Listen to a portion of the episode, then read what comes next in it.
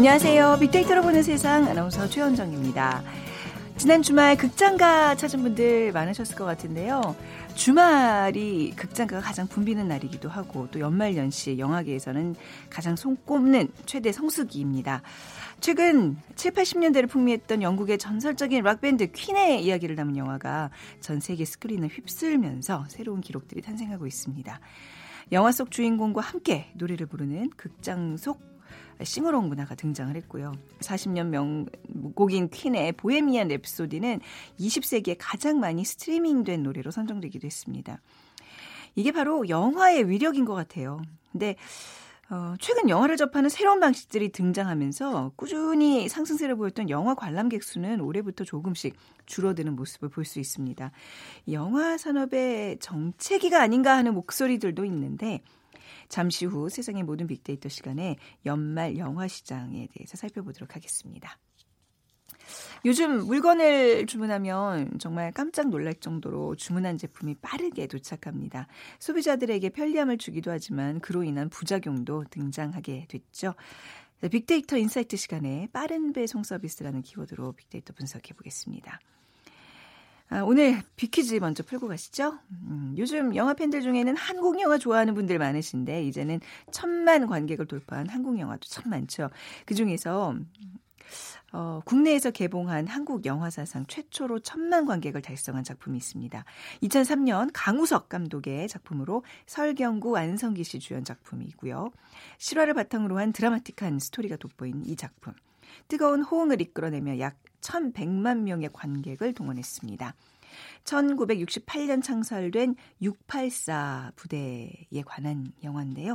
영문 모르고 머리를 깎고 군인이 된 31명의 훈련병들이 등장했습니다. 이 작품의 제목 무엇일까요? 자, 1번 명량, 2번 킹콩, 3번 실미도, 4번 나홀로 집에. 오늘 당첨되신 두 분께 커피와 도넛 모바일 쿠폰 드리겠습니다. 휴대전화 문자메시지 지역번호 없이 샵 9730입니다. 짧은 글 50원, 긴 글은 100원의 정보 이용료가 부과됩니다.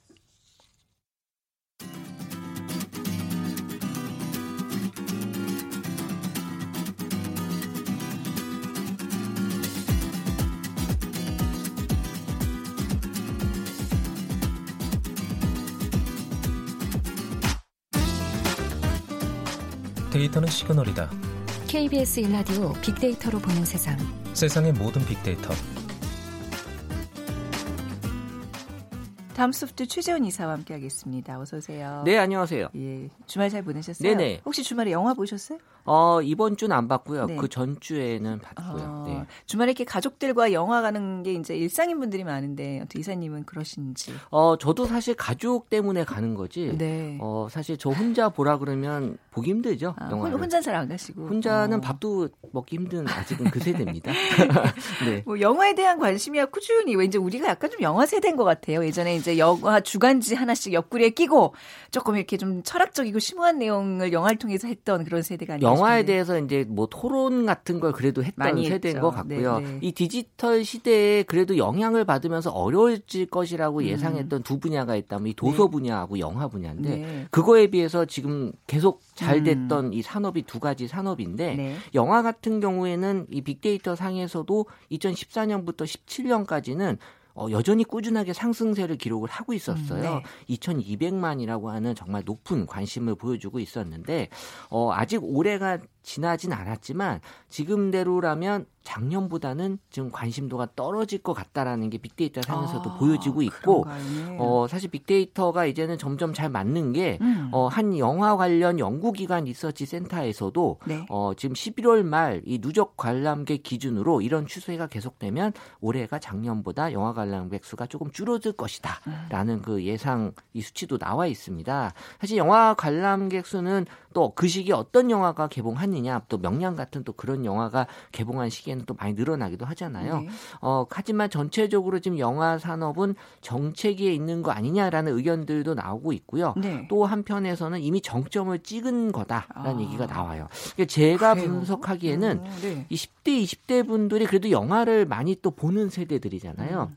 근데 좀 조심스러운 생각이긴 하지만 이 저출산으로 인해서 연령대들이 지금 이 숫자가 음. 적거든요. 네. 그러니까 이 세대들이 전반적으로 계속 본다고 하더라도 어. 예전만큼은 보지 못하는 거죠. 네. 또 반면에 이제 또 나이가 어느 정도 좀 올라가신 분들도 이제 영화를 보시거든요. 네. 그래서 서로 상쇄시킨 효과가 있긴 그렇죠, 한데 그렇죠. 네. 어 사실 이제 이거는 올해가 지났을 때 왜 떨어졌는지는 이제 또 어, 음. 본격적으로 분석해 보겠지만 여러 가지 요인들이 지금 나타나고 있고 어 전반적으로는 지금 짧은 컨텐츠를 또 10대 20대들이 많이 좋아하기 때문에 네. 두 시간짜리 영화를 보는 거에 있어서 어려움을 느끼는 다라는 얘기들이 있긴 있어요. 제가 요즘 세대인가 봐요. 전 극장에서 한 시간 이상 못 있어요. 그것만 저는. 또 요즘, 요즘 세대라고 딱 집어서 얘기하시면 제가 대표성에 얘기하기가 뭐한데 네. 하여튼 이런 측면도 지금 영화 산업에 영화 영향을 주는 게 아닌가라는 얘기도 어. 어, 나오고 있습니다. 어찌 보면 2017년, 2018년 요 근래가 영화계의 가장 좀 부흥기라는 생각이 좀 들었는데 아, 이제 좋은 영화 많았죠. 그, 그 정점이 이제는 그러니까 그걸 이제 정점이라고 말씀을 맞아요. 하시고 그럴 네. 수 있다는 게 지금 빅데이터 상에서 나타난다는 거잖아요. 뭐안 음. 좋아진다라기보다 이미 오를 만큼 올랐다라는 표현이 좀 맞는 것 그러니까 같아요. 최고점은 찍었다. 네, 음. 그렇죠. 빅데이터는 거짓말하지 않으니까 이제 이거 이 수치는 좀 우리가 눈여겨 볼 만한 것 어, 같네요. 제가 내년 초에 한번 영화에 네. 대해서 다시 한번 제대로 분석을 한번 음. 해보겠습니다. 네. 그럼 앞으로 영화를 보는 장소나 시간에도 좀 변화가 있을 것 같나요? 뭐 여전히 영화는 영화관이다라는 생각들은 많이 하고 계세요. 물론 예. 지금도 그렇게 잘 보고 계시긴 하고요. 하지만 이제 중요한 건 집이 계속 올라가고 있다라는 네. 거죠. 집에서 영화를 볼 수 있는 여러 가지 여건들이 지금 잘 마련이 되고 있죠. 근데 지금 또 카페에서도 영화를 본다라는 카페요? 가 있는 건 네. 요새 이제 카페에 자유롭게 오랜 시간 앉아 있을 수 있잖아요. 아, 노트북 켜놓고. 그러니까 노트북으로 이제 영화를 보는 또 이런 네. 거를 제공해 주는 여러 가지 채널들이 지금 잘 나오고 있거든요. 음, 네.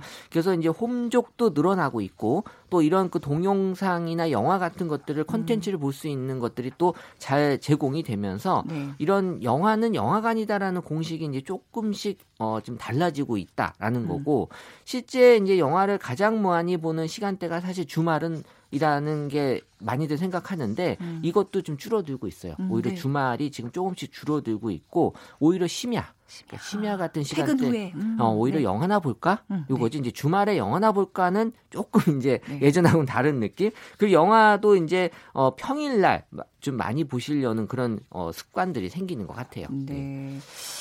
자, 영화관에서 사실 음, 예전에는 이렇게 데이트하는 장소 한 뭐 1, 2순위에는 들었던 것 같아요. 그러니까 뭐 가족과 함께가 요즘 더 추세긴 하라 하지만 그래도 아직까지도 좀 남녀들의 데이트 코스로 어떻게 각광을 받고 있는지 어, 궁금하네요. 이 영화라고 하는 게 네. 이제 뭐 첫 만남에 네. 가장 그래도 즐기기 쉬운 음, 수월한 네. 어, 또 시간을 또 이렇게 커버해 줄 수 있잖아요. 가봐주고 좀 어두운 공간에서 좀 그쵸, 옆자리에 뭔가- 앉아 있을 수 있다는 네, 그런 어떤 감정을 네. 또 교류할 수 있는 곳이긴 한데요. 마찬가지로 데이터 상에서도 그런 느낌이 나타나고 음. 있었습니다. 단순히 데이트라고 했을 때는 긍정 감성이 81%였는데 네. 영화와 데이트는 긍정 감성이 87%뭐 약간 높긴 하지만 일반적인 데이트보다 조금 높 게 나타났고요.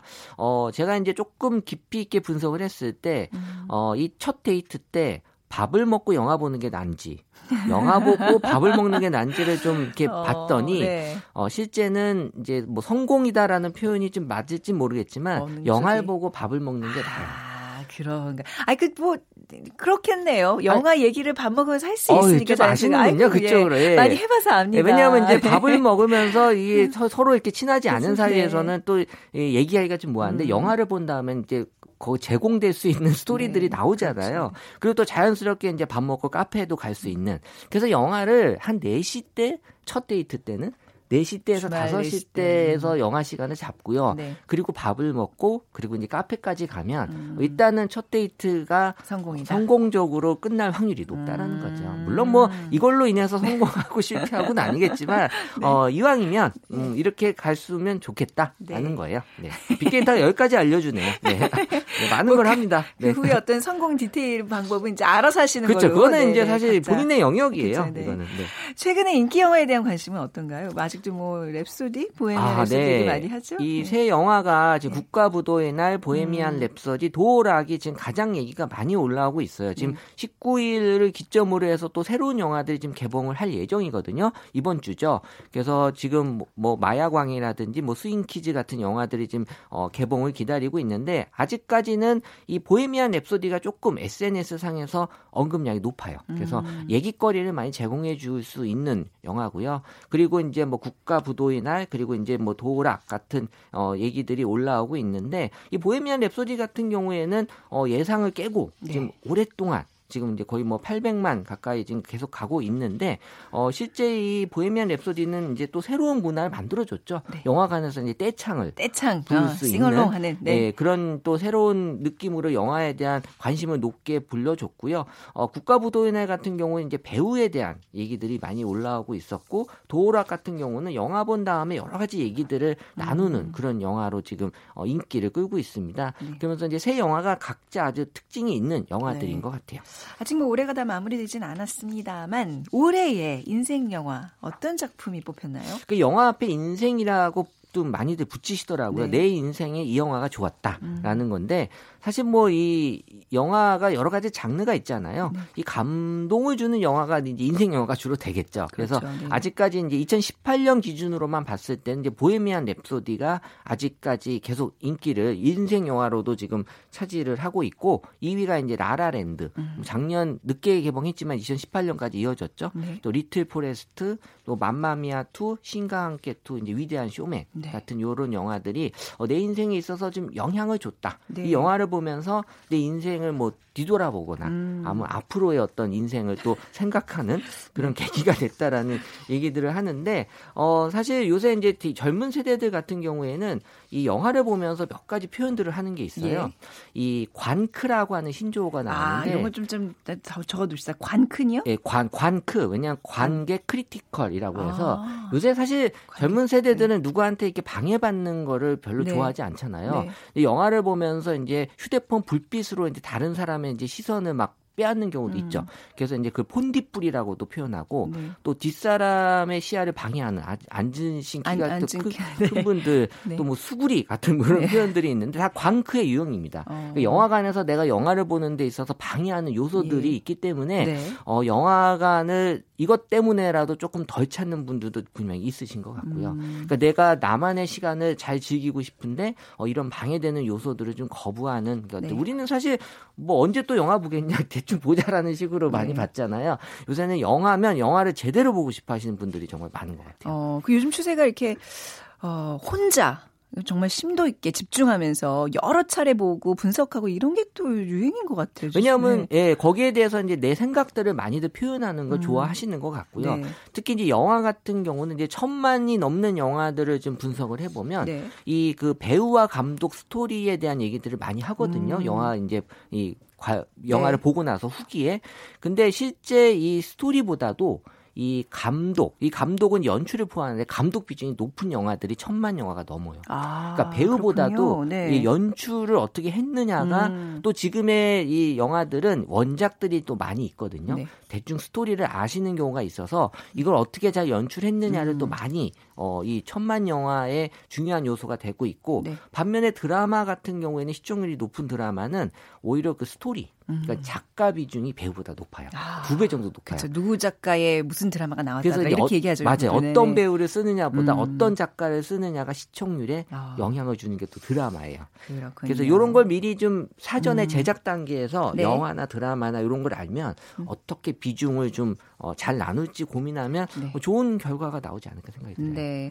진짜 뭐 영화 산업이 사양 산업이라고 한참 전부터 얘기했는데 뭐 계속 그 정점을 매번 계속 찍고 신기하게 있었죠. 찍고 있잖아요. 정말 신기했어요, 저도. 내년에도 뭐쭉 이어가기를 바라고 네. 또 많은 또 영화 관계자분들이 듣고 계실까 봐 제가 또 아, 또 영화 안 보면 할 게 없어요. 솔직히 영화만큼 또 좋은 또 이 저 제공하는 거 없어요? 네. 아까 뭐 저기 정점 찍고 이제 하락할지도 아, 그 데이터가 그렇다는 데이터가 거죠. 그러잖아요. 네. 자, 빅퀴즈 부탁드립니다. 네, 이제는 천만 관객을 돌파한 한국 영화도 많은데요. 그 중에 국내에서 개봉한 한국 영화 사상 최초로 천만 관객을 달성한 작품이 있죠. 2003년 강우석 감독의 작품으로 설경구 안성기 씨 주연이었는데 실화를 바탕으로 한 드라마틱한 스토리가 돋보인 이 작품은 뜨거운 호응을 이끌어내면서 약 1,100만 명의 관객을 동원했습니다. 1968년 창 설된 684 부대에 관한 영화였는데요. 영문 모르고 머리를 깎고 군인이 된 31명의 훈련병들이 등장을 하죠. 이 작품의 제목 무엇일까요? 1번 명량, 2번 킹콩,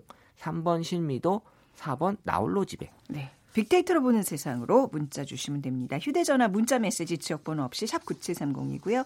짧은 글 50원, 긴 글은 100원의 정보 이용료가 부과됩니다. 다음 소프트 최재원 이사였습니다. 감사합니다. 네, 감사합니다. 네, 헤드라인 뉴스 듣고 오겠습니다. 북한의 인권 침해를 강도 높게 비판하고 즉각적인 중단과 개선을 촉구하는 북한 인권 결의안이 한국 시간 18일 새벽 유엔 총회 본회의에서 채택 절차를 밟습니다. 북한은 미국이 고강도 제재와 인권 비판을 통해 핵포기를 압박한다면 한반도 비핵화를 향한 길이 영원히 막히는 것과 같은 그 누구도 원치 않은 결과가 초래될 수도 있다고 밝혔습니다.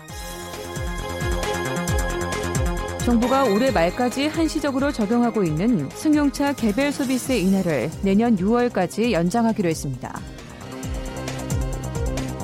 부산의 한 폐수 처리 업체에서 황화수로 추정되는 유독가스에 질식돼 의식불명 상태에 빠졌던 한 명이 또 숨졌습니다.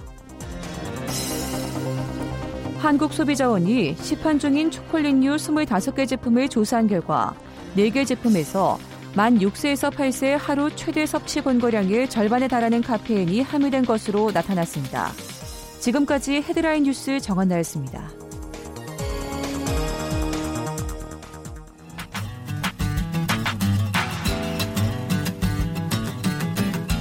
마음을 읽으면 트렌드가 보인다. 빅데이터 insight. 타파크로스 김용학 대표가 분석해드립니다.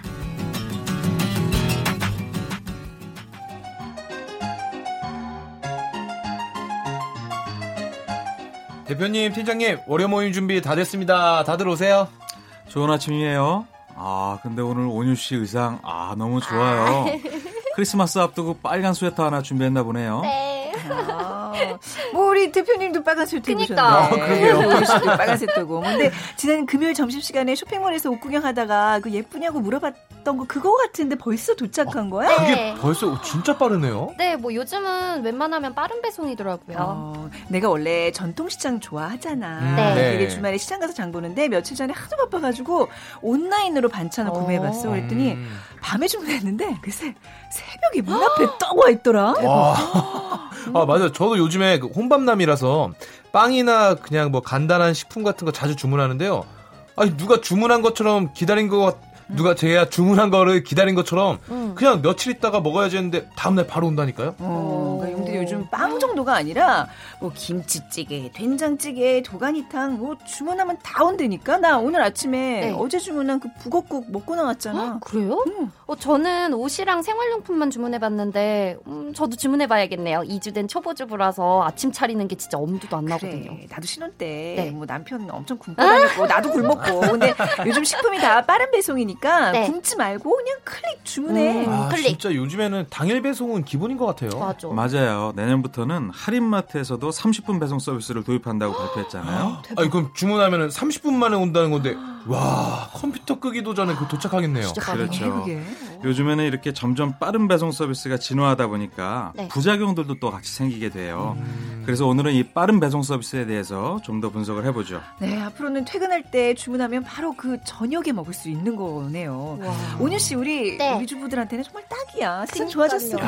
아, 팀장님 오일장이 이게 전통 시장만 좋아하시는 줄 알았는데 빠른 배송도 좋아하시고 야 최 팀장님 요즘 사람입니다. 아 요즘 사람이야. 왜 그래?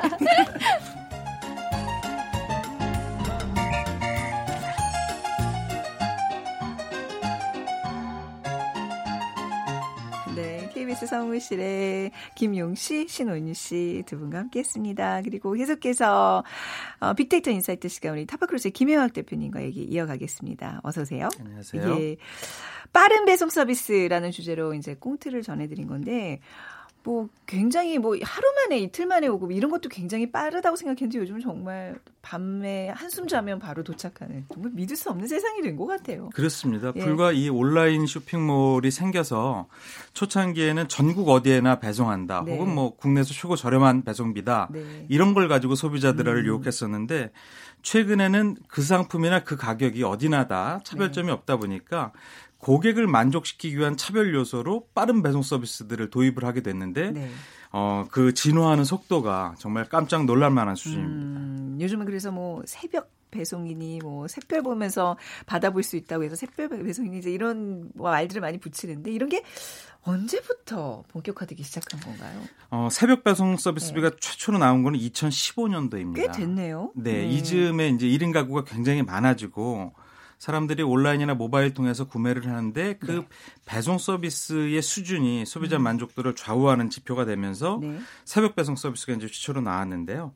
초창기에는 이런 새벽 배송 서비스를 이용하는 품목이 대부분 식품군이었습니다. 음. 신선함이 담보되어 수 있는 상품들이었는데 최근엔 식품뿐만 아니라 다른 상품들에도 이런 뭐 배송 서비스가 아, 접목이 되고 있고요. 식음료 배송 서비스의 포문을 열었던 어 뭐 B사, 네. 그러니까 어, 만들어진 음식을 배송해 주는 O2O 서비스가 있죠. 네. 또 혹은 어, M사 경우가 있습니다. 음. 최근에 이제 이 분야의 1등 기업이라고 할 수 있는 네. 식재료 배송 전문 기업이라고 할 수 있고요. 또 반찬만을 배송해주는 T사 같은 경우들이 있는데 아, 어쩜 지금 이렇게 얘기하셨던 모든 거를 제가 다 열심히 이용하고 있는 그렇습니다. 네. 네. 네. 굉장히 많은 분들이 이용해 주셔서 예, 예, 예. 뭐이 해당 서비스 업체 같은 경우 는 아. 매출도 어. 혹은 가입자 수도 어. 폭발적으로 네. 증가를 하고 있는데요. 아, 네. 이렇게 전문화된 서비스를 차별적으로 제공하는 회사들을 자금력이 있는 대기업이 인수하려는 시도까지 있다 보니까 음. 향후의 전망이 더 밝다라고 예측할 수가 아, 있는데요. 네. 좀 전에 말씀드렸던 M사 같은 경우에는 지금 누적 가입자 수가 60만 명이 이른다고 합니다. 아. 그리고 하루 네. 평균 주문 건수가 8천 건에 이른다라고 보니까 음. 굉장히 많은 소비자가 이용을 하고 있다는 네. 것이고요. 이렇게 많은 소비자가 이용한다라는 그 이면에는 음. 아까 말씀드렸던 것처럼 1인 가구가 많아져서 1인 가구. 어떤 음. 어 집에서 음식을 해 먹는데 시간을 효율적으로 최소한다든지 네. 아니면 식재료 자체를 어, 효율적으로 운영하고 있는 소비자들의 니즈가 크게 증가하고 있다라는 단면일 것 같습니다. 네, 또 이제 여성들의 사회 진출이 뭐 본격화되고 맞벌이 부부가 이제 좀 대세라서 그런지 저저제 경우거든요. 도저히 집에 가서 뭘 할 수 있는 시간이 없어요. 네, 저희 집도 그런 아, 이게 클릭 클릭만이 살 길이다 이런 건데 빅데이터에서는 어떻게 나타나고 있어요? 네, 먼저 시장 규모를 한번 살펴봤는데요. 이런 새벽 배송 시장이 2015년대는 약 100억 원 정도의 규모였는데 음. 작년에는 2천억 원 규모로 증가가 됐고요. 네. 올해에는 무려 4천억 원 정도의 시장 규모를 음. 예측을 할 수가 있습니다. 그러니까 약 2년 만에 20배 어, 가까이 증가를 한 것이죠. 어, 이렇게 크게 증가하게 되는 데는 식품 산업의 성장이 의미 있게 작용을 하고 있는데요. 네. 어, 농촌진흥청에서 발표한 자료를 인용을 하면 배송 서비스가 필요한 온라인 식품 구매액이 2010년도에는 가구당 약 4만 5천 원 정도였는데 2017년도에는 가구당 약 20만 5천 원으로 증가를 했습니다. 즉 음. 가구당 식품을 구매하는 정도 그 가액이 이렇게 네. 5배 아, 이상 증가한 수준으로 나온 어, 것이죠. 네. 그러니까 전체 구매액이 증가한다는 것은 먹는 양이 증가했다는 것이 아니라 네. 식재료를 네. 구매하거나 음. 어, 완성된 식품을 구매하는 경로가 음. 온라인 쪽으로 많이 바뀌었다라는 것이고요. 네. 그 과정에서 식품을 배송해주는 서비스의 질이 음. 소비자들이 어떤 어, 채널을 선택하느냐에 크게 작용했다고 볼 수 있는 것이죠. 음, 단순히 이제 식재료를 어디 현지에서 툭 뽑아서 갖다 주는 게 아니라 가공을 또 기가 막히게 해서 갖다 주거든요. 그렇습니다. 특히 네. 소분 포장을 해야 되잖아요. 네. 1인 가구에 맞게끔 그쵸. 작은 용량을 네. 신선도를 유지할 수 있게끔 음. 포장해야 되고요. 또 식품이 변질되지 않게끔 그 중간에 여러 가지 냉장이라든지 네. 신선도를 유지할 수 있는 네. 장치들도 들어가 있을 수가 있어야 되고. 네, 먼저 거기에 대한 좀 부작용도 따르겠지만 먼저 나중에 얘기하고 유통업계 사례들 무엇이 있을지 좀 볼까요? 네, 먼저 그 국내 1위 전자상거래 업체라고 할 수 있는 G사 같은 경우가 당일 배송 서비스를 최초로 시작을 했는데요. 네. 어, 이 당일 배송 품목이 초창기에는 식품이었지만 식품류뿐만 아니라 생활용품이나 패션이나 디지털 기처럼 거의 모든 품목에 있어서 당일 배송을 해주게 됩니다. 네. 그러니까 이 업체가 시도한 이후에 거의 대부분의 온라인 업체들이 당일 배송을 기본으로 제공을 하고 있고요. 네. 아까 말씀드렸던 한 할인마트 같은 경우에는 30분 배송이라는 극단적인, 아, 예, 극단적인. 서비스를 제공하겠다라고 예고를 하고 있습니다. 진짜 좀 극단적이 어떻게 30분 내에 올 수 있어요? 이거 예, 가능해요? 예, 이게 가능하기 위해서 몇 가지의 전제가 있는데요. 네. 일단 어, 일정 기간까지는 시, 어, 대상 상품을 한정화하고 있습니다. 아. 신선이나 가공식품으로 한정하고 있고 네. 모든 지역이 아니라 일부 네, 지역을 대상으로 네. 시범 서비스를 먼저 음. 제공을 하게 됩니다. 배송 가능한 지역 이제 이게 표시가 나오겠군요. 그렇습니다. 네. 그렇게 하기 위해서는 어, 어, 몇 가지 전제적인 프로세스를 네. 구축해 놓는 것이죠. 음. 기존에는 예를 들어서 트럭이 운, 어, 운송을 하던 코스를 이륜차를 배차해서 아, 한다든지 네. 아니면 특정 지역 단위로 소비자들의 구매 패턴을 빅데이터를 먼저 분석을 해서 음. 거점 지역의 유통 창고를 미리 만들어 놓고 거기에 물건을 배송해 놓는 겁니다. 네네. 그래서 최단 거리에서 배송할 수 있는 구조를 만들어 놓고 음. 시범 서비스를 제공하게 되는 거죠. 왜 우리 부모님 세대에도 동네에서 슈퍼에서 뭐 좀 물건 많이 사면 배달들 해 주셨잖아요. 그렇죠. 30분 내에 왔던 것 같아요. 그러니까 이제 그거 이거의 원조인 것 같긴 한데 네. 이거보다 조금 더 좀 체계적으로 좀 운영이 될 거란 얘기잖아요. 맞습니다. 아직 지금 서비스 서비스를 하고 있는 중인가요? 아니요, 내년 초부터 내년 초에 네, 내년 네, 제공할 초에. 것을 예고하고 있습니다. 그렇군요. 제조부터 배송까지 하는 업체 사례들 어떤 것이 있을까요? 대표적인 곳이 밀키트 시장인데요. 이 네. 밀키트라고 네. 하는 것은 어, 소비자들이 바로 음식을 조리할 수 있게 전처리를 한 음. 식재료를 개별 포장해서 네. 한 군데 담아서 이제 배송을 해드리는 건데요.